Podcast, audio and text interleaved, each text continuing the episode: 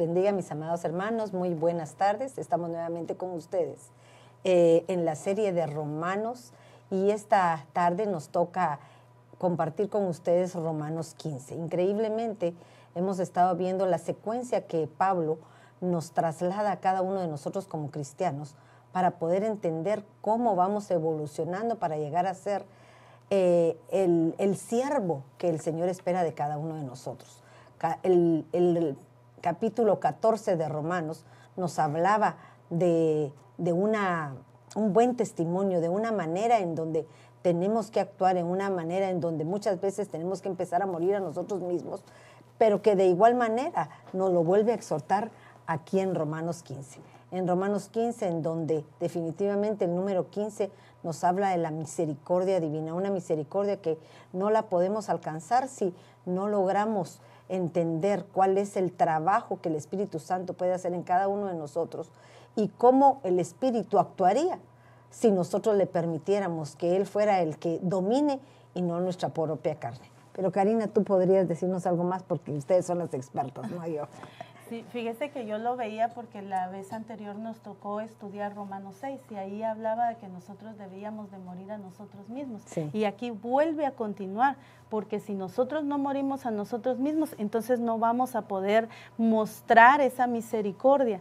Yo veía en este capítulo que desde el principio el Señor, por su misericordia, nos está enseñando cómo debemos de actuar para que nosotros podamos dar esa misericordia a aquellos también que vienen detrás de nosotros. Y fíjese que nosotros empezamos aquí porque me llamó mucho la atención, esto a mí me impactó en Romanos 15.1, que dice, así que nosotros los que somos fuertes debemos sobrellevar las flaquezas de los débiles y no agradarnos a nosotros mismos. Pero me impactaba porque esta palabra fuertes, nosotros podemos decir, está hablando de alguien que tiene fuerza, pero no, está hablando según ah, el, el diccionario Tugi, de aquel que tiene autoridad. Pero, y el, el strong me gustaba porque, eh, perdón, en este, aquel que tiene autoridad quiere decir que como ya maduró, logró tener autoridad sobre él mismo. O sea, él se domina a sí mismo para poder dar esa misericordia a otros. Y mira qué hermoso lo que tú decís, porque él se domina a sí mismo, autoridad sobre uno. Aquí los exhorta el Señor constantemente a que nosotros seamos los que nos dominamos. O sea que el maduro es el que se domina, no exige que otro sea que se sujete a, o que se soporte o que se domine. No, el maduro se domina y pasa por alto las deficiencias de otros. qué hermoso, ¿verdad? Pero ¿sabe qué me gustaba? Que les estaba, les estaba comentando que de esta palabra dunatos, de esta se desliga la palabra dunamis, que es el poder, aquel poder sobrenatural. O sea, si no tenemos la madurez, ¿cómo vamos a tener ese poder sobrenatural? Si no, no damos esa talla de maduros, entonces nos, nos harían un daño al darnos ese poder. Y me gustaba eh, la palabra aquí que habla de sobrellevar, porque ese sobrellevar dice que es la, eh, la palabra significa sufrir de algún modo, no un sufrimiento que nos, es un sufrimiento que nosotros por causa de nuestros hermanos, para nosotros sobrellevar, tenemos que sufrir, porque a nadie nos gusta que nos digan no, que nos rechacen o que eh, vengan y se pongan negativos con nosotros. Es un, el morir a nosotros mismos es un tipo de sufrimiento. Y me gustaba también porque dice las flaquezas.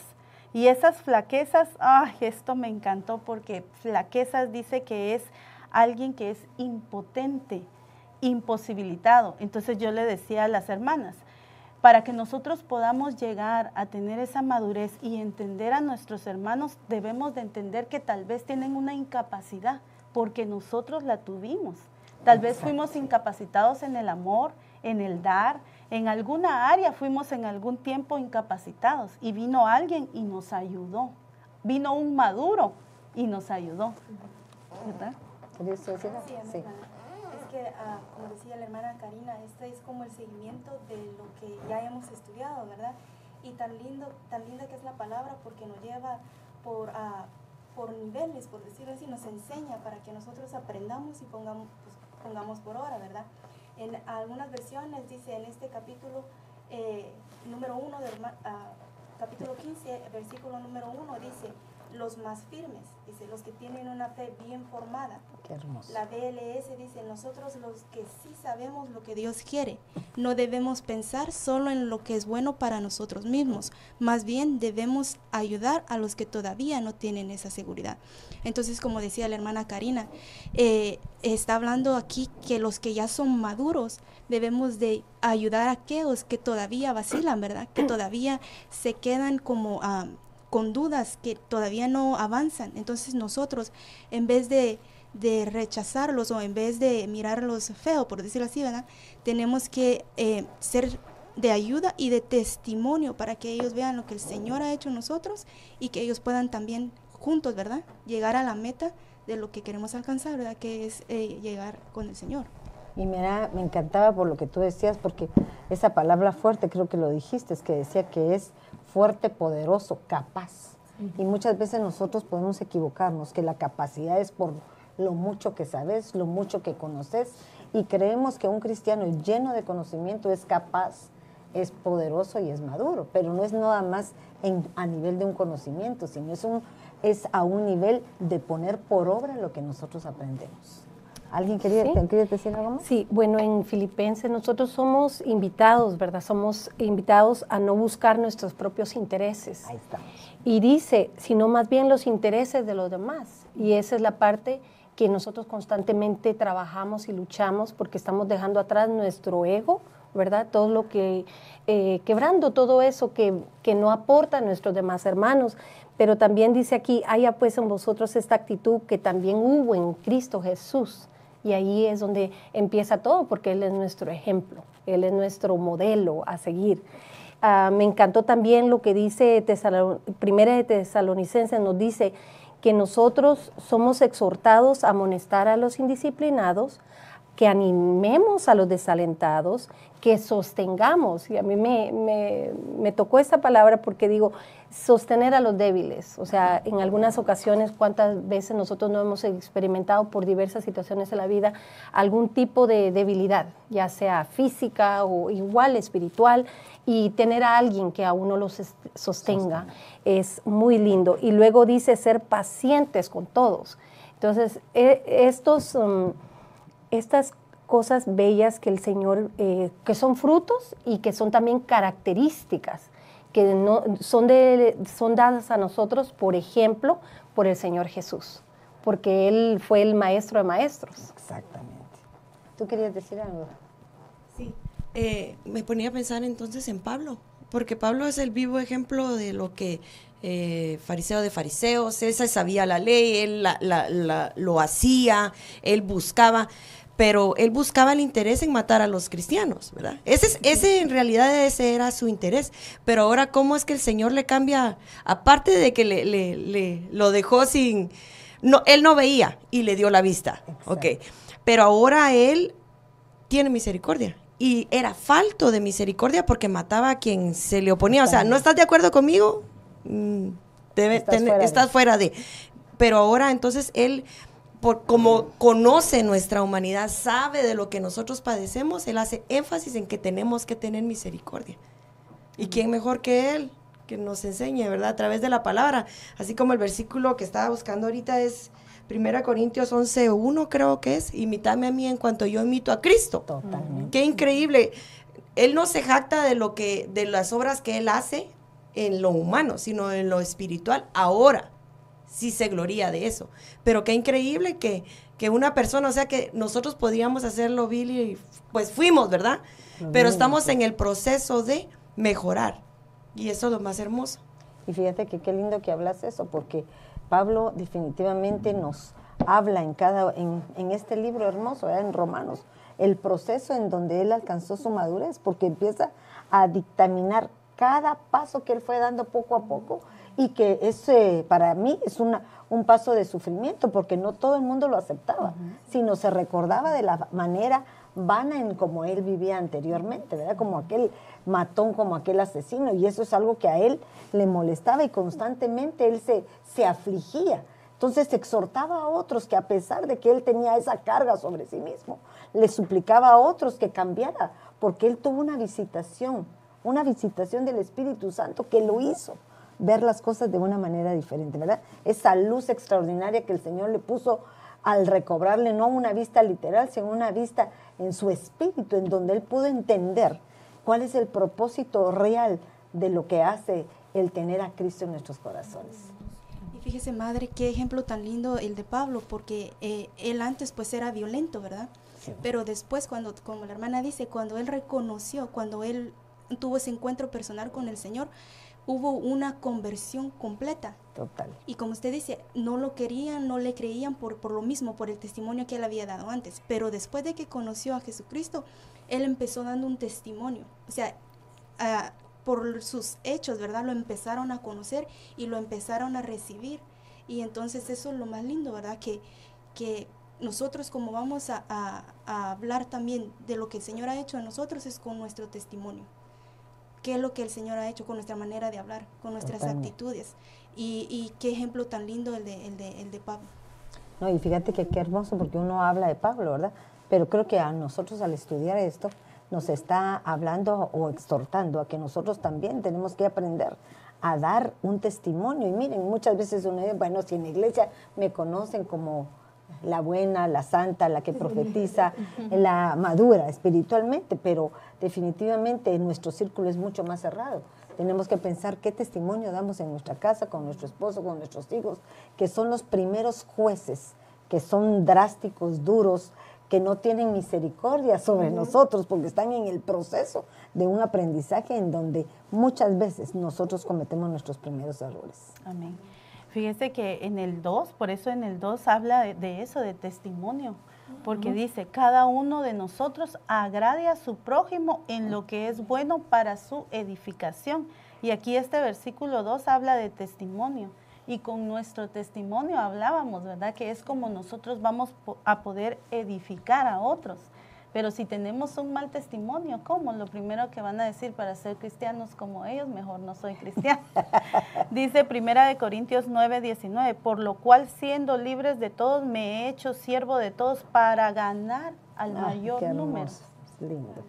Qué lindo. Y, y me encantaba este versículo porque fíjate, tratar de agradarlos. No está diciendo, agrádate tú, mira qué bien te hacen, mira cómo te saludan, mira cómo te dan la mano. No, nosotros tenemos que buscar cómo agradar. En eso estamos demostrando que morimos a nosotros mismos. En eso estamos mostrando que Cristo ya vive en nosotros y nosotros ya no tenemos nada de nuestra humanidad para que la gente pueda lograr ver la función, el trabajo perfecto que el Espíritu Santo, porque aquí, perdónenme, no podría haber llegado Pablo a este capítulo si no hubiera estado revestido de un, consolador, de alguien que pudiera hacerle entender que su carne era momentánea, pero lo que él estaba haciendo que creciera y que se edificara era su espíritu y su alma. Pero fíjese que aquí, por eso ahora dice que nosotros debemos de tener una perseverancia. Dice Romanos 15, 14, porque todo lo que fue escrito en tiempos pasados para nuestra enseñanza se escribió, a fin de que por medio de la paciencia y del consuelo de las escrituras tengamos esperanza. Y que el Dios de la paciencia y del consuelo os concede tener el mismo sentir los unos para los otros conforme a Cristo Jesús.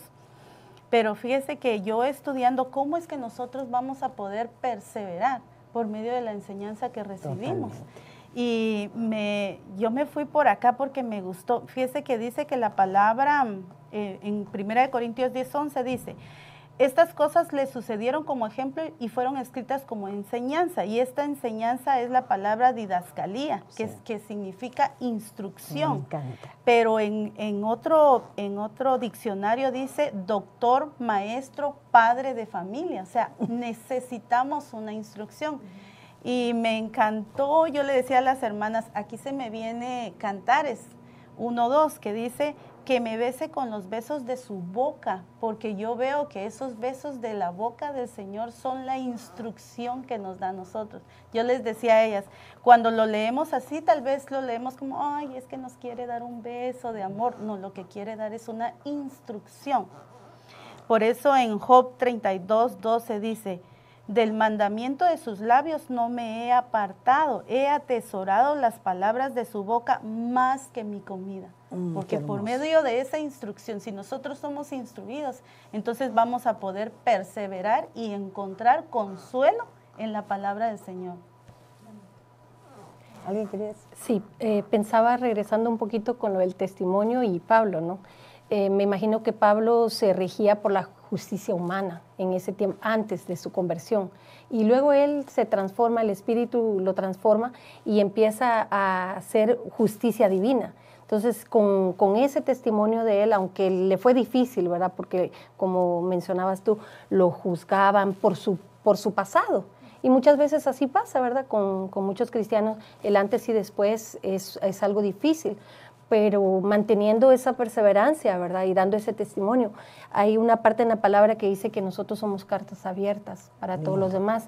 Y yo pensaba que tal, muchas veces tal vez no, nosotros no vamos a tener mucha oportunidad de hablar con alguien, pero nuestro testimonio solamente, solamente con ser y, y mostrarnos, ¿verdad? Mostrar, porque la gente nota, las personas notan. Aún nosotros, entre nosotros mismos notamos cuando eh, se acerca alguien y nos trae esa paz, esa, eh, algo que el Espíritu da, ¿no? Totalmente. Entonces nosotros eh, estamos en, ese, en esa am, carrera o jornada como, como Pablo, porque él nos está dejando esa enseñanza de la eva- evangelización. Pero es tan simple como nosotros ser amor a los demás. Y así las personas notan, ¿no? Fíjese, madre, que ah, ah, con este tema de que este, este capítulo habla de la misericordia, yo encontré, eh, me puse a estudiar, ¿verdad? Y encontré como ejemplo la parábola del buen samaritano. Y ah, la parábola del buen samaritano habla de lo que es en realidad ah, mostrar misericordia y un cuidado que se debe de tener a esas personas que vienen heridas, porque dice, voy a leer, dice en Lucas 10:31. Ah, respondiendo Jesús, dijo, cierto hombre bajaba de Jerusalén a Jericó y cayó en manos de salteadores, los cuales después de despojarlo y darle golpes, se fueron dejándolo medio muerto. Por casualidad, cierto sacerdote bajaba por aquel camino y cuando lo vio pasó por el otro lado del camino. Del mismo modo, también un levita cuando llegó al lugar lo vio, pasó por el otro lado del camino. Pero cierto samaritano que iba de viaje llegó a donde él estaba y cuando lo vio tuvo compasión. Dice, y acercándose le vendó sus heridas, derramando aceite y vino sobre ellas, y poniéndolo su- sobre su propia cabalgadura, lo llevó a un mesón y lo cuidó. Al día siguiente, sacando los denarios, se los dio al mesonero y dijo, cuidadlo y todo lo demás que gastéis cuando yo regrese, te lo pagaré. Cristo. Fíjese que me- yo me ponía a estudiar los elementos, por qué él usó, porque ah, dice que le curó sus heridas y el aceite dice que se usaba antes para, para, para sanar, para suavizar la piel, dicen algunas, eh, algunas traducciones. Y dice que también para encender lámparas. Y eso me, me- me hace ver a mí como el Espíritu Santo, ¿verdad? Y dice Salmos 92, 10, pero a mí me das fuerzas como de un toro salvaje, rociaste aceite fresco sobre mi cabeza. Y el, me ponía a estudiar lo del vino. El vino tipifica el gozo, ¿verdad? Y en Salmos 104.14 dice, y vino que alegra el corazón del hombre para que haga brillar con aceite su rostro y alimento que fortalece el corazón del hombre. Todo eso el Señor lo hizo en nosotros. Entonces, ah, para mí, ¿verdad? Yo veo aquí como que el buen samaritano, el Señor, nos rescató, nos sanó, nos libró.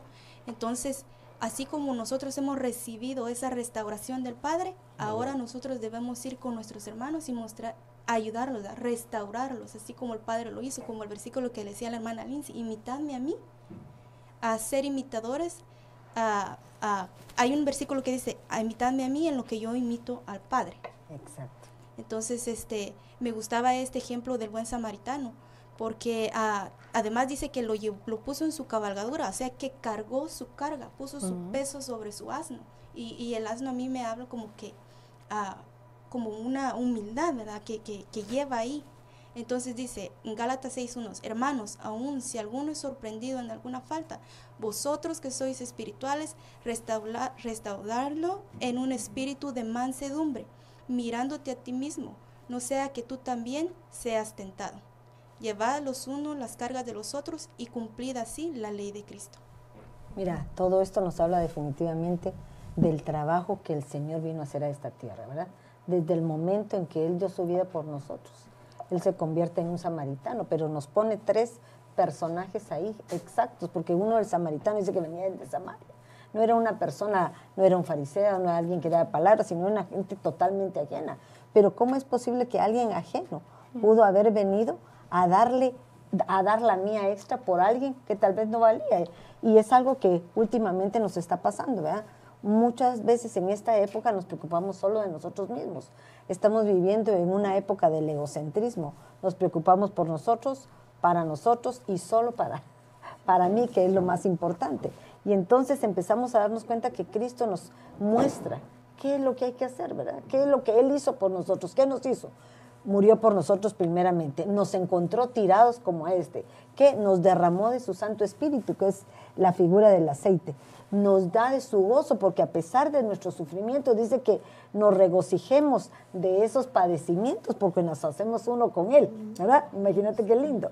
Y nos sube al asno, con lo que tú decías, porque dice que demos nuestras cargas a Él, Él nos lleva, y Él es como un siervo que está para servirnos a nosotros. Ahora, si ese es su ejemplo, ¿cuánto más ejemplo tendremos que darnos si Él ya eso, eso hizo con nosotros? Ahora nos toca a nosotros cargar a aquellos que están en la debilidad, pero el problema es que ahí él se despojó de su yo personal, se despojó de quién era carnalmente. Ahora nosotros de igual manera tenemos que despojarnos de todo aquello que nos evita ver, ver la necesidad de aquel que está enfrente de nosotros, de poder separar lo que es tú, lo más importante, como dice la palabra, poner al Señor sobre todas las cosas. ¿Para qué?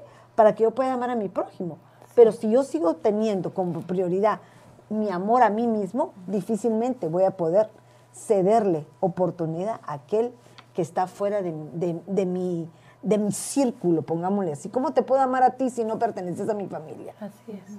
¿Cómo te puedo amar a ti o darte la mía extra si necesitas algo si no te conozco? Difícilmente, difícilmente nos pasamos, paramos en la calle a darle de comer tal vez a alguien que lo necesita y tú dices, ay, no, este está borracho, este está, este está eh, drogado, pero no nos damos cuenta que posible tiene una necesidad o el Señor nos está poniendo a prueba para ver cuánto podemos alcanzar de doblegarnos a esa humanidad que siempre se impone antes de lo espiritual. ¿Tú querías decir? Sí, volviendo a Romanos 15, 2 en, este versículo habla de que nosotros busquemos agradar a nuestro prójimo. Y esa palabra, eh, entre todas sus acepciones y sus significados, me encantó una que dice expiar el pecado. ¿Y quién, lo, quién fue el que expió, el, pecado? Muy lindo. El, Señor, ¿verdad? Y aquí puse yo el verso de, de mm, Isaías 53, 4. Ciertamente Él llevó nuestras enfermedades y cargó con, con nuestros dolores con todo, nosotros lo le tuvimos por azotado, por herido de Dios y afligido. Y no fue herido de Dios, sino que voluntariamente Él dio su vida por nosotros. Y, nos, y, queremos eh, cambiarlo como para beneficio nuestro, ¿verdad? Como decir, no, no, no, Él lo hizo porque lo mandaron. No, no. Y eso es lo que espera el Señor ahora con nosotros. Y Pablo ahora está diciéndonos y recalcándonos como decir, nos exhorta. Sí, nos exhorta y sigue exhortándonos para que busquemos tener misericordia para con los nuestros. Fíjate que qué lindo todo esto, porque lo único que yo puedo volver a, exhortar a cada uno de los que nos escuchan al frente es que el morir a nosotros mismos es lo más difícil que puede hacer el ser humano. Primero porque siempre pensamos en nosotros, en los nuestros y querer agradar a todo aquel que nos pertenece pero nunca nos preocupamos por aquel que realmente está en una necesidad. Cuando uno llega a esa estatura, definitivamente aquí nos habla de una estatura espiritual, ¿verdad? Cristo murió a los 33 años. Sus fue, tuvo 33 eh, años de ministerio, tres años y medio de ministerio. Empezó a los 30, el 30 es número de madurez, pero increíblemente él alcanzó esto, mire, a morir a sí mismo. Y Pablo aquí nos lo muestra en este capítulo, casualmente, en el 15 con 33 versículos. ¿Por qué razón? Porque nos está diciendo, tú lo puedes hacer porque yo lo pude hacer. Fíjese que me, ahorita me recordé del verso de Cantares 8.8 que dice, tenemos una hermana pequeña mm, y todavía no tiene pechos. ¿Qué haremos por nuestra hermana el día en que sea pedida? O sea que nos tenemos una responsabilidad con la hermana pequeña. Y para mí la hermana pequeña son aquellos hermanos que están viniendo nuevos, que están nuevos en el Evangelio, que nosotros tenemos la responsabilidad de cuidar, de alimentar, como decía la hermana, lo que hizo el, buen el samaritano. ¿verdad? Entonces es nuestra responsabilidad de venir y, tomarla y enseñarla, instruirla. Y fíjate que qué lindo que hablas, porque acordate que hay diferentes tipos de, pongámosle así, cristianos. Hay una que no tiene pechos, hay unas que se quedan vírgenes, hay unas que son concubinas, tantas que cada una está en diferentes jerarquías, pongámoslo así, en la iglesia. Y cuando nosotros nos damos cuenta, no todos vamos a llegar a ser novia. A una les falta la unción del aceite, por ejemplo. tal vez a algunos les falta el gozo, porque también hay personas que ya tienen tal vez 20 años en el, en el, en, el ministerio y 20 años eh, reconociendo a un Dios todopoderoso que los salvó, pero no han tenido una relación íntima en la cual siguen siendo inmaduros. Y definitivamente el inmaduro no se va a ir, nos vamos a quedar. Fíjese, madre, que eso es lo que más me impactaba de la parábola del buen samaritano, porque en el principio dice que es un intérprete de, la ley, en, los primeros versículos, porque quería probar a Jesús, entonces él le pregunta, ¿qué haré yo para heredar la vida eterna? Entonces él le dice, ¿qué, qué lees tú en la ley? Y él le dice ese versículo, ¿verdad? Que dice, amarás al Señor tu Dios con toda tu mente y tu corazón. Y, y, le dice, y a tu prójimo como a, ti, mismo. Entonces él, él eh, nomás quería probarlo, ¿verdad? Pero eh, el Señor entonces le responde y le dice, haz esto y entonces le dice, heredarás. Permítame ahorita para que no diga algo que no. Entonces Jesús le dijo en el Lucas 10:28, has respondido correctamente, haz esto y vivirás. Entonces, como usted decía, eh, si queremos heredar la vida eterna, si queremos llegar a, a ese, a esa promesa, herederos, debemos demostrar misericordia. Tenía un ejemplo, sí. Eh, hermanita Diana comenta sobre la, parábola del buen samaritano y en mí el Señor me traía a la parábola del deudor. Y yo eh, escudriñándola, ¿no? Pensando de que él tenía una deuda muy grande y el rey fue lindo, ¿verdad? Y él le rogó, le suplicó y el rey, no vete, y se me enchina la piel porque el Señor le dijo, vete, estás perdonado. Pero ¿qué hace el, deudor? Solo sale a, recordar que alguien le debía a él y era muy poco. No le debían porque ahí dice que le debía millones de monedas, ¿verdad? Que millones de dólares en ese tiempo, ¿no? lo, voy a, lo voy a, millones de dólares. Y el otro solo le debía mil. Pero él se acordó de él y lo fue y lo fue a, a acosar y a pedirle eso. Y eso el Señor me traía a mí, ¿verdad? En diferente, lo opuesto de lo que es la misericordia. Y muchas veces eh, se pasan situaciones en la vida y, por detrás no, se reflexiona de que el otro también está en una necesidad, el otro también está dolido, está padeciendo. Y esa es la enseñanza que el Señor nos da, ¿verdad? Por eso su palabra tan poderosa, porque Él dice, sé misericordioso, ¿cómo tú pasaste algo y no, no te vas a acordar. O sea, el Señor nos guarde y nos traiga a revelación y a memoria lo mismo que tal vez yo pasé para ser eh, misericordioso con los demás. Me llamaba la atención que acuérdense que dice que cuál es el, buen, el perfecto ayuno, ¿verdad? Mm. Misericordia quiero y no sacrificio, ¿verdad? Porque uno dice, ¿cómo es eso?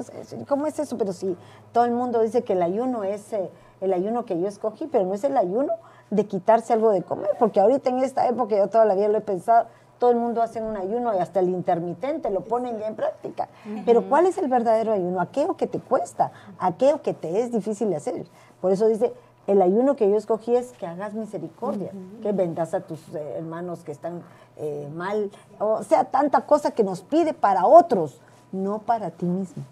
Entonces, yo creo que lo que el Señor nos está exhortando aquí en el 15, definitivamente, es que nosotros alcancemos un grado de madurez en la cual podamos denotar que el último saltito que nos, eh, nos lleve para ser perfectos, ese es el Señor el que nos lo va a dar.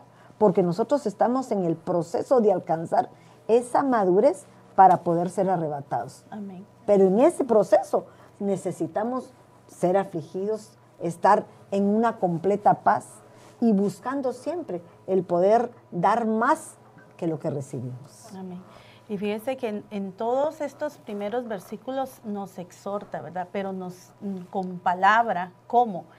Y cuando llegamos aquí al versículo 8, a mí para mí el 8, ¿verdad? Sabemos que es reinicio, reinicio sí. pero mire, dice, Cristo esperanza de judíos y gentiles. O sea, como, ok, aquí se quita esa pared intermedia que los dividía, donde oh, yo soy judío, yo soy gentil. Entonces, aquí se acaba, aquí es como dándonos una oportunidad a todos de, de ser un pueblo, todos, que tanto gentiles como judíos llegan a ser ese pueblo que el Señor escoge. Aquí ya no hay más que yo soy judío, que yo tengo la ley. No, aquí ya entra el Señor. Entonces yo veía que, fíjese que en el versículo 8 me habla de reinicio.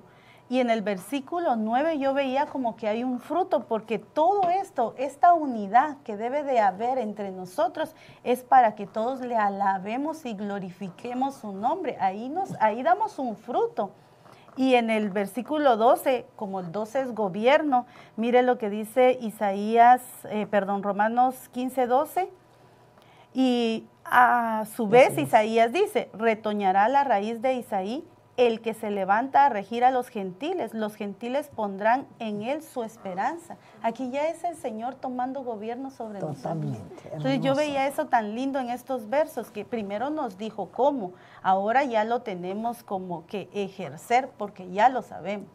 Y fíjate que tan hermoso lo que tú decís, porque nosotros tendemos muchas veces a por el conocimiento y la bendición que Dios nos ha dado de poder escudriñar las escrituras, el poder tener maestros, apóstoles que nos bendicen diariamente con la revelación de su palabra, de poder sentirnos exclusivos. Y no nos damos cuenta que creo que es una prueba que el Señor nos manda a poder ver a otros que tal vez están entre pañales, pongámosle así, que todavía no saben, pero que nosotros podamos pasar por alto determinadas eh, carencias que se tienen y pensamientos que para nosotros pueden ser horroriz que nos horrorizan, pero en un momento dado podemos ver que si nuestro comportamiento, nuestra actitud es morir a esas grandezas que Dios nos ha dado por misericordia, podemos hacer que ellos puedan alcanzar una estatura. Se me venía que, creo que fue el domingo que estábamos ahí, se nos acercó a nosotros, había un grupo, eh, ¿verdad? ¿Te acuerdas? se, nos, eh, se acercó una persona y cuando yo la vi dije, este hombre es Arminio. Es Arminio. Entonces yo dije, de plano nos viene a decir que apagamos un poquito la música, porque estábamos pues con música cristiana. Eh, entonces él dijo que, que si era música cristiana, pero inmediatamente el cambio dijo, no, no quiero que lo quites, pero en, en, en, inglés, ¿verdad? No quiero que lo quites porque nosotros también somos cristianos, pero somos arminios. Fíjate, no estoy diciendo, por favor, no quiero que equivoque mi forma de hablar de que estoy uniendo religiones en ningún momento, pero una actitud que hubiera podido ser un cristiano, decir, bueno, este no está conmigo, este es de otra, no. El asunto es que él pudiera ver en nosotros una actitud de humildad. ¿Es arminio? Sí. Él sabe cuál es su forma, de, no somos cristianos, dijo él, pero somos arminios. O sea que cada quien en su forma de ver las cosas. Ahora, ¿estamos nosotros para juzgar a otros? no. no estamos nosotros para exhortar y permanecer en paz. El único que puede discernir qué clase de espíritu tiene cada uno es el Señor. Y entonces ellos los van a poner en el lugar correcto. Entonces hay un momento que nosotros le dimos un buen testimonio. Lo dijimos, si quiere que cambiemos la música, si quiere que la calemos para acá. O sea, tratar de buscar una coinonía. Porque es cristiano, no. Porque es gentil, tampoco. Porque es impío, tampoco. Sino porque es parte de la humanidad a la cual el Señor nos exhorta a que le tengamos misericordia. Amén. Y mire aquí, perdón, en el 15.6 habla de, un, de unidad, dice, para que unánimes a una voz glorifiquéis al Dios y al Padre de nuestro Señor Jesucristo. En el 7, por tanto, aceptaos los unos a los otros. Viene lo que usted está diciendo. Exacto. Aceptaos los unos a los otros. Y lo hace como por mandato, porque dice, por tanto. O sea, es una orden. Él está especificando, no está exhortando. Ahí ya no está exhortando él. Y como también Cristo nos aceptó para gloria de Dios. Y esa palabra unánime tiene entre sus significados, tiene, eh, es pasión, como respirar fuerte. Como cuando alguien no estamos como, eh, no somos afines, no tenemos que, ser eh, pesados ni abusivos, sino que respirar fuerte. un poquito así. control. Control, autocontrol y, okay, y seguir. Porque eso es lo que está buscando el Señor, el que nosotros tengamos unidad, no con las que somos amigas, la que nos, nos caemos bien, sino que con los también con todos aquellos que no, no que tenemos diferencia. Es por eso el respirar fuerte. Y fíjate que muchas veces pasamos como necios porque queremos hablar lo que tal vez otro no puede entender. Por eso decía el mismo Señor, ¿verdad? Los discípulos, les hablo a algunos en parábolas, porque no entienden. O sea que hay situaciones en donde nosotros tenemos que entender que no todos tienen la misma capacidad. Por eso es importante que, que, nos esforcemos. Pero no estoy diciendo que nos hagamos ecuménicos, ¿verdad? que entonces todas las religiones llegan a lo mismo. No, no, aclaremos bien. No voy a contender con nadie. Pero si la persona no entiende lo que yo creo, entonces cada quien sigue su camino y el Señor va a decidir o va a designar el, momento justo o si eso no es, pues eso ya no nos corresponde a nosotros a juzgar, porque el único que juzga es el Señor. Es que me estaba recordando que hace unas semanas estábamos con mi esposo en un trabajo y ahí habían unos pintores, pero tenían a todo volumen unas prédicas. Y entonces, eh, pues nosotros trabajando y nos le dicen a mi esposo, ¿ustedes son cristianos? Sí, somos cristianos. Ay, qué bueno. Y mi esposo le empezó a decir a dónde íbamos. Y dice, yo no creo en lo apostólico. Entonces, y yo no creo en esto. Y yo no creo. Entonces mi esposo le dijo, siervos, miren, la verdad que lo que a nosotros nos une es Cristo. Si usted cree en Cristo, usted es hijo de, Dios y ha reconocido al Señor, y yo también, eso no, la doctrina nos va a separar porque no vamos a poder estar de acuerdo, pero lo que nos une es el amor del Señor. Mire, ya no dijo nada, ya no nos atacó. no, y fíjate que ahí está cabalmente lo que Pablo nos exhorta, ¿a qué? A un testimonio, a un testimonio de no contender. Yo me, eh, me, recuerdo cuando Pedro llamó para que se convirtieran, dice que subieron gentiles de todo. ¿Y cuántos se convirtieron? Se convirtieron gentiles que no habían sido bautizados, que no habían tenido tal vez conocimiento, pero fueron llenos del Espíritu. Entonces, ¿cómo? El Señor escoge. Entonces, nosotros no podemos escoger a este sí, a este no, no. Dios sabe cuándo va a ser la visitación de cada uno para poder llenarlos de su bendita presencia. Sí, madre, y es que fíjese que en un versículo anterior, eh, dos, ah, dice, y que el Dios de la paciencia y el consuelo os conceda tener el mismo sentir los unos para con los otros conforme a Cristo Jesús. Y esta palabra paciencia, que, que es la G5281, es la jupomone, de resistencia o aguante. Dice constancia, paciencia, perseverar.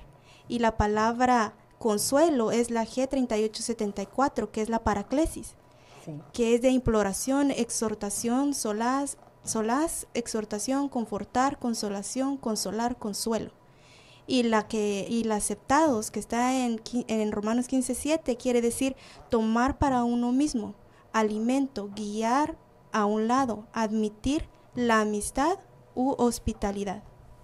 Fíjate que qué hermoso porque nos está hablando exactamente de lo que está haciendo, la obra que está haciendo el Espíritu Santo ahorita en nuestro tiempo, ¿verdad? Porque ¿qué es la palabra consolar?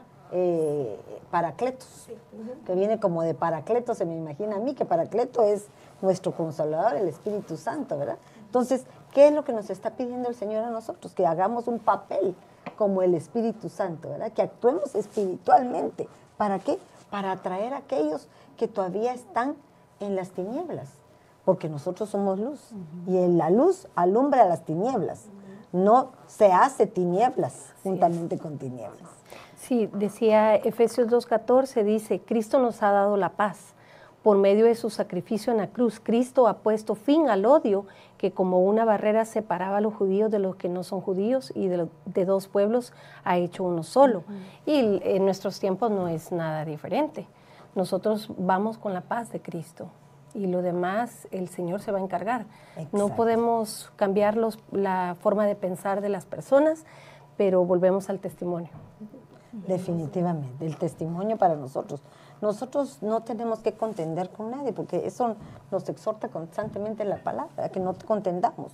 Defendamos lo que está escrito, la palabra de Dios, porque yo creo que una de las cosas que tenemos que aprender es a que yo no puedo contender si no sé lo que está escrito. En base a lo que está escrito, yo puedo decir, esto sí es cierto, esto no es cierto.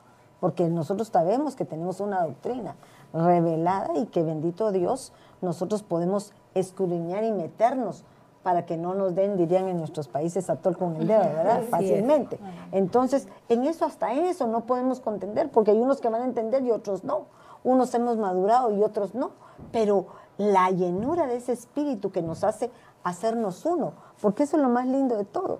Porque ¿qué es lo que Pablo desea? Que la iglesia se convierta en uno. No podemos pensar que uno es de allá de Pablo, otro es de otro, otro es de... No, no, no. Todos somos el mismo cuerpo y todos vamos a ser edificados de acuerdo a lo que nos toque hacer, de acuerdo al lugar donde estamos, ¿verdad? Uno es ojo, otro es mano, otro es pie, y cada quien tiene una función diferente. El problema es que no siempre podemos respetar las funciones o las actitudes que tienen las personas, o aptitudes, mejor dicho, porque queremos siempre imponer lo que nosotros sabemos. Fíjese que me, aquí también menciona, dice, pues os digo que Cristo se hizo servidor, mm. ¿verdad? Entonces yo me pongo a pensar, si Él fue ser, Él se hizo servidor, Él nos sirvió a nosotros, ¿por qué nosotros a veces también decimos no?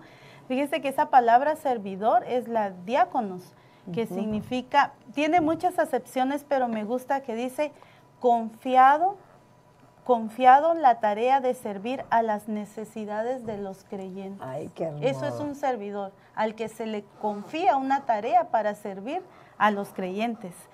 Eh, en Mateo 20, 28 dice, así como el Hijo del Hombre no vino para ser servido, sino para servir y para dar su vida en rescate por muchos. qué hermoso. Eso a mí me, impactó porque aquí claramente nos dicen cuál es nuestra tarea de Mira, hay un versículo que dice eh, que Él vino eh, a servir y no a ser servido, pero que si quieres llegar a ser grande, sirve. ¿Quién es el mayor? ¿Quién es el mayor? ¿Quién es el mayor? El que sirve. O sea que muchas veces nos equivocamos totalmente en pensar que como ya somos grandes, tenemos que ser servidos. Y todo lo contrario, el más grande que sirva, porque su ejemplo va a exhortar a aquellos.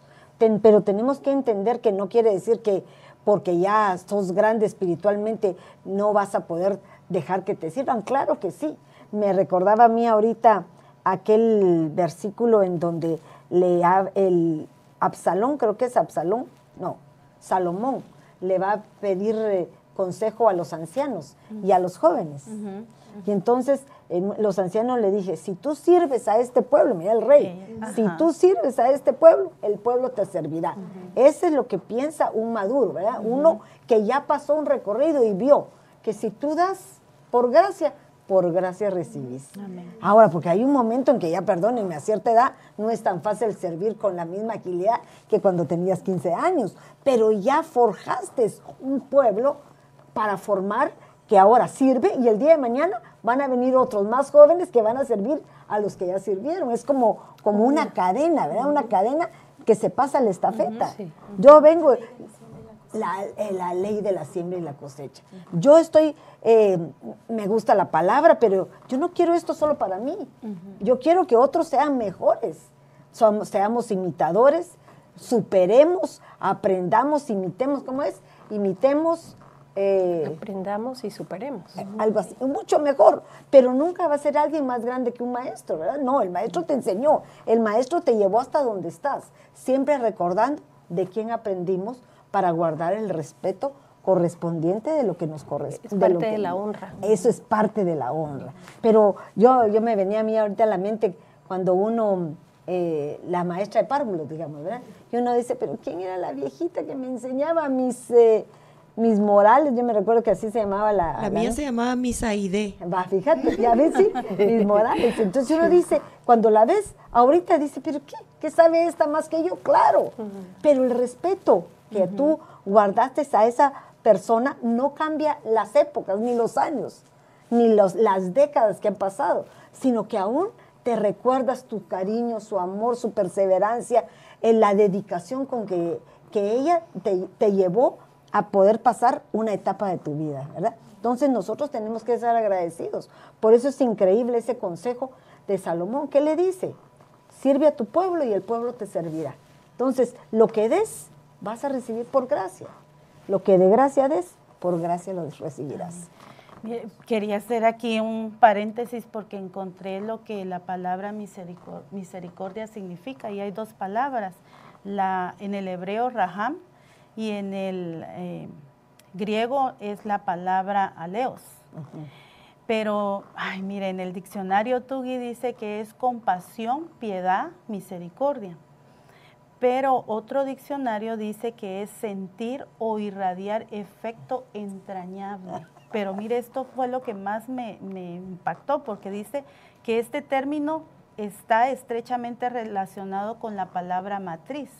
Se puede referir también a las entrañas. O sea que yo entendí entonces que la misericordia de Dios es algo tan profundo que por eso otorga Él. Y en esa misericordia es donde también abarca la gracia porque es algo profundo. Y fíjate que me llamaba la atención por lo que tú decías, porque matriz habla de un órgano que da fruto. Entonces, no fácilmente, solo aquello que ha sido lleno, concebido, que concebimos por medio del Espíritu.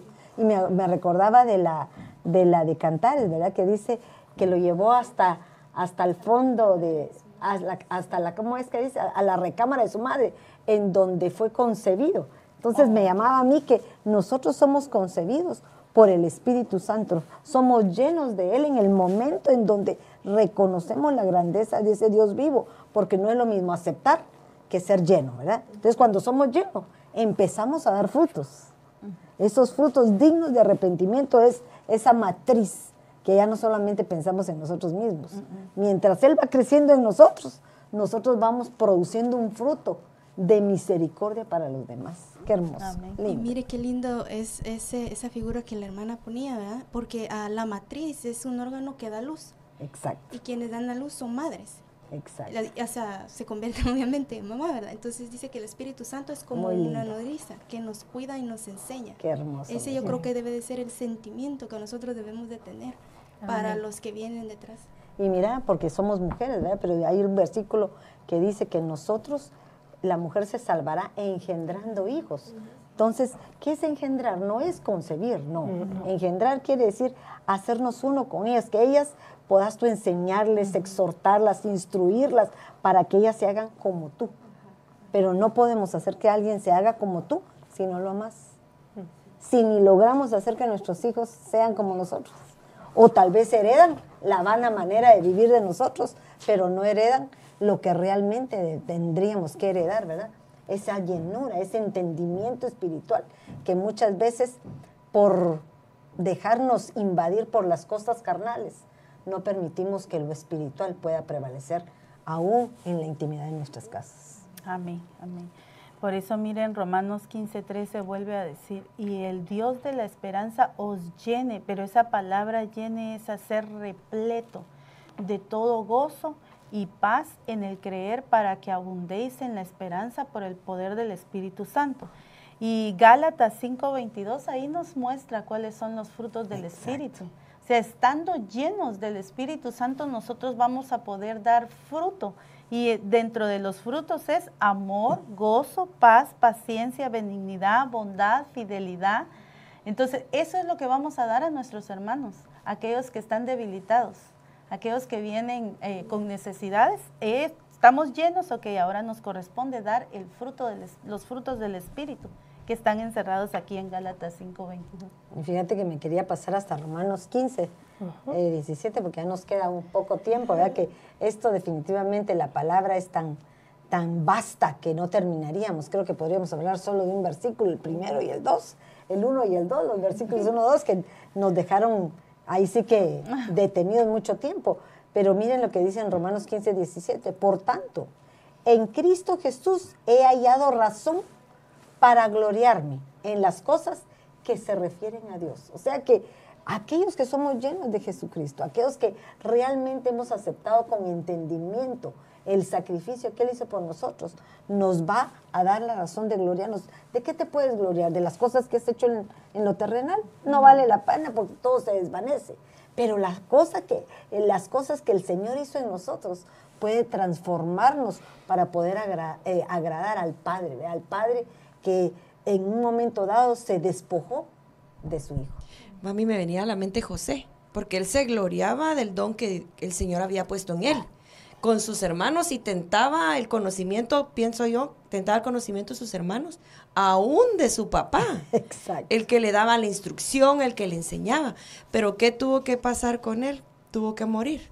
Porque dice que cuando lo, lo, lo, vendieron, lo metieron en un cisterna. Y esa palabra cisterna quiere decir calabozo o abismo. Entonces se me imagina Jonás, ¿verdad? Cuando cayó.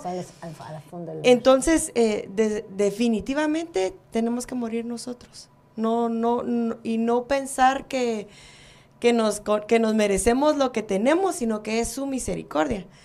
Eh, estando nosotros en cocina por un tiempo, yo les platicaba a los hermanos y yo les decía que siempre que servíamos un plato era a quien servíamos nosotros era el pueblo de Dios. Claro pero eran los santos del Señor. Entonces usted como, usted es un santo, entonces usted va a dar algo a un santo, entonces tiene una responsabilidad mayor. Y decían ellos, entre unas cosas, decían, eh, no, es que yo puedo hacer esto y lo otro. Y alguien decía, pues si yo no llego, no hay nada en la, en la cocina. Entonces me ponía a pensar yo que esta persona pensaba que por ella era que tenía ese don, o sea que se lo había ganado, se lo merecía y no es así. Porque José definitivamente es el vivo, el vivo ejemplo. Él lo tenía, pero desgraciadamente por sentir, yo pienso que se sentía... Se exactamente, y de eso está hablando Pablo. Totalmente. Fíjate que eso le pasó también al hijo pródigo, ¿verdad? Al hijo pródigo que creía que todo se lo merecía, tuvo que ser afligido. Y aún el otro que estando en casa no valoraba lo que ya tenía porque lo tuvo siempre a flor de piel todo. Entonces definitivamente Dios nos cataloga en esas dos clases de hijos. Uno que lo tiene todo y no sabe lo que tiene y el otro que lo pierde todo para poder entender que es alguien especial, que el Señor lo guarda de cosas, pero que necesita ser probado afuera, como tú decías, como José. Fíjese que yo veía que en esto de gloriarnos debe, debe de haber un equilibrio porque en, Corintios 11 Pablo lo dice, porque él, él tenía de qué gloriarse. Totalmente. Dice, servidor, yo he sido mucho más servidor. Apóstol, yo he sido superapóstol, parafraseado, ¿verdad? Parafraseado, cierto. Pero al final dice, si de algo me tengo que gloriar, es en las debilidades. Ah, en lo que nosotros padecemos por Cristo o en la obra que Cristo en nosotros, de eso es donde debemos gloriarnos. Y fíjate que es cierto, pero porque así es el ser humano yo me pongo a pensar cuando uno está platicando de su familia. Eh, ay, fíjate que mi hija ya terminó la carrera. Ay, la mía también. Y la mía también. Y la mía hizo tal cosa. Y la mía otra. O sea, siempre hay una, el ser humano tiende a competencia. Una competencia de ver quién es el mejor. Y tendríamos que aprender de que el que mengua, ¿verdad? El que mengua, el que se humilla, el que puede soportar eso, el Señor lo va a poner en el lugar que corresponde pero desgraciadamente es la humanidad que hay en nosotros que no la podemos visualizar tan fácilmente. Digamos, porque si no... el 18, el 18 dice, porque no me atreveré a hablar de nada, sino de lo que Cristo ha hecho por medio de mí, para la obediencia de los gentiles en palabra y en obra. Fíjate, palabra y obra. Seguir leyendo el, el 19. Dice, con el poder de señales y prodigios, en el poder del Espíritu de Dios, de manera que desde Jerusalén y por los alrededores hasta Ilírico he predicado en toda su plenitud el Evangelio de Cristo. Mira qué lindo lo que pusieron ustedes. No caer en vanagloria, reconociendo las obras de Dios en nosotros y somos inútiles, inútiles si Él no nos usa. Y de verdad que Él no nos usa, porque acordémonos que nosotros somos vasos y los vasos de deshonra, que lo que Él quiere hacer, puede hacerlo, bueno o mal, en un momento dado, pero malo no, porque Dios solo hace cosas buenas. Pero el problema es que nosotros podemos cambiar ese proceso que el Señor ha hecho en nosotros, porque lo tenemos. Él nos ha dado los dones en nuestras manos. Cómo los utilicemos y cómo los hagamos desarrollar puede ser lo que cambie. Sí, debemos de ser buenos administradores. Y Exacto. siempre, siempre darle la gloria a Dios. Exacto. Porque también me recuerdo de Nabucodonosor, que él no le dio la gloria a Dios. Ahí está. Y por eso, creo, fueron siete, Siete años, años. que él sufrió. Dice que Lo ah, convirtió en bestia. en bestia. Entonces, tenemos que ser muy cuidadosos, reconocer siempre que el Señor es el que obra en nosotros. Y como usted dice, no somos nada sin Él. Exactamente. Amén. Amén. Entonces yo creo que lo que Pablo nos está enseñando al final es que nosotros debemos de servir, estamos para servir a su pueblo, a ser- servir a los santos, dice este versículo. Sí. Entonces tenemos que ver, y bueno, no por el tiempo, pero dice que nosotros debemos de ser como sacerdotes. O sea, porque dice su palabra que nosotros somos linaje escogido, que somos pueblo adquirido por Él. Entonces nosotros tenemos que tener una conducta de sacerdotes cuando vamos y, y vamos a aquellos que necesitan. Entonces yo creo que es en, en sí yo veía que tanto la misericordia tan grande del Señor para con nosotros en este capítulo como de nosotros para aquellos que vienen detrás de nosotros. Y de verdad que terminemos en el 15-29, si me haces favor, lee. Dice, y sé que cuando vaya a vosotros iré en la plenitud de la bendición de Cristo. Mira esto, eso me llamó la atención. Iré en la plenitud, o sea, no dejó nada afuera, de la bendición de Cristo. O sea, Llen- alcanzó llenura. una plenitud completa, porque cuando se habla plenitud habla de una totalidad, ¿verdad? Os ruego, hermanos, por nuestro Señor Jesucristo y por el amor del Espíritu, que os esforcéis juntamente conmigo en vuestras oraciones a Dios por mí, para que seáis librados de lo que son desobedientes en Judea y que a mi servicio a Jerusalén sea aceptable a los santos. Pero yo me pongo a pensar, ¿no nos pasa ahorita eso exactamente? Estamos con diferentes maneras de, de formas de pensar, porque él iba de un lado a otro. Entonces, él tenía que tratar de darse a entender por lo que él creía. De igual manera nos pasa a nosotros. En la iglesia que el Señor nos ha puesto y en donde nosotros servimos, hay diferentes maneras de pensar porque venimos de doctrinas diferentes. Pero tenemos que aprender a visualizar qué es la falta que tiene uno, qué es la necesidad que tiene otro y qué es lo extra que tiene para poder nivelarnos y llegar al equilibrio perfecto que el Señor nos exhorta. Amén. Por eso, mire, segunda de Tesalonicenses 3.1 dice, finalmente, hermanos, orad por nosotros para que la palabra del Señor se extienda rápidamente y sea glorificada, así como sucedió también con vosotros, y para que seamos libertados de hombres perversos y malos, que por, porque no todos tienen fe, pero fiel es el Señor quien os fortalece y protegerá del maligno. Ah, Qué O sea que e- es, nosotros sabemos, tiene que expandirse la palabra, pero tenemos que nosotros también eh, ten- mantenernos en ese equilibrio, saber que al que se glorifica es al Señor. Y mira qué hermoso, porque cómo termina Romanos. Que el Dios de paz, e increíblemente me llama la atención porque dice que el Dios de paz sea con todos vosotros. Y en Tesalonicenses, en 1 Tesalonicenses dice que el Dios de paz os santifique por completo. Espíritu, alma y cuerpo. O sea, que lo que nos va a completar como el cuerpo de Cristo es esa paz que sobrepasa todo entendimiento, que no la entendemos, pero que va a propiciar, se va a propiciar por ese amor que surge de nosotros, porque Cristo es el que mora en cada uno de nosotros. Amén. ¿Quieren decir algo más? ¿Terminas? Creo que terminamos, pero estamos agradecidos porque de- cada lunes prestan su atención. Nuestro, nuestra responsabilidad es tratar de, de- de trasladar ese mensaje que viene de la palabra del Señor y esperamos que sea de edificación para cada uno de nosotros y recordando que así como el Señor ha sido tan misericordioso con nosotros, nosotros podamos mostrar esa misericordia para aquellos, como decía en Cantares, para la hermana pequeña, que es la que viene entrando y necesita ser formada.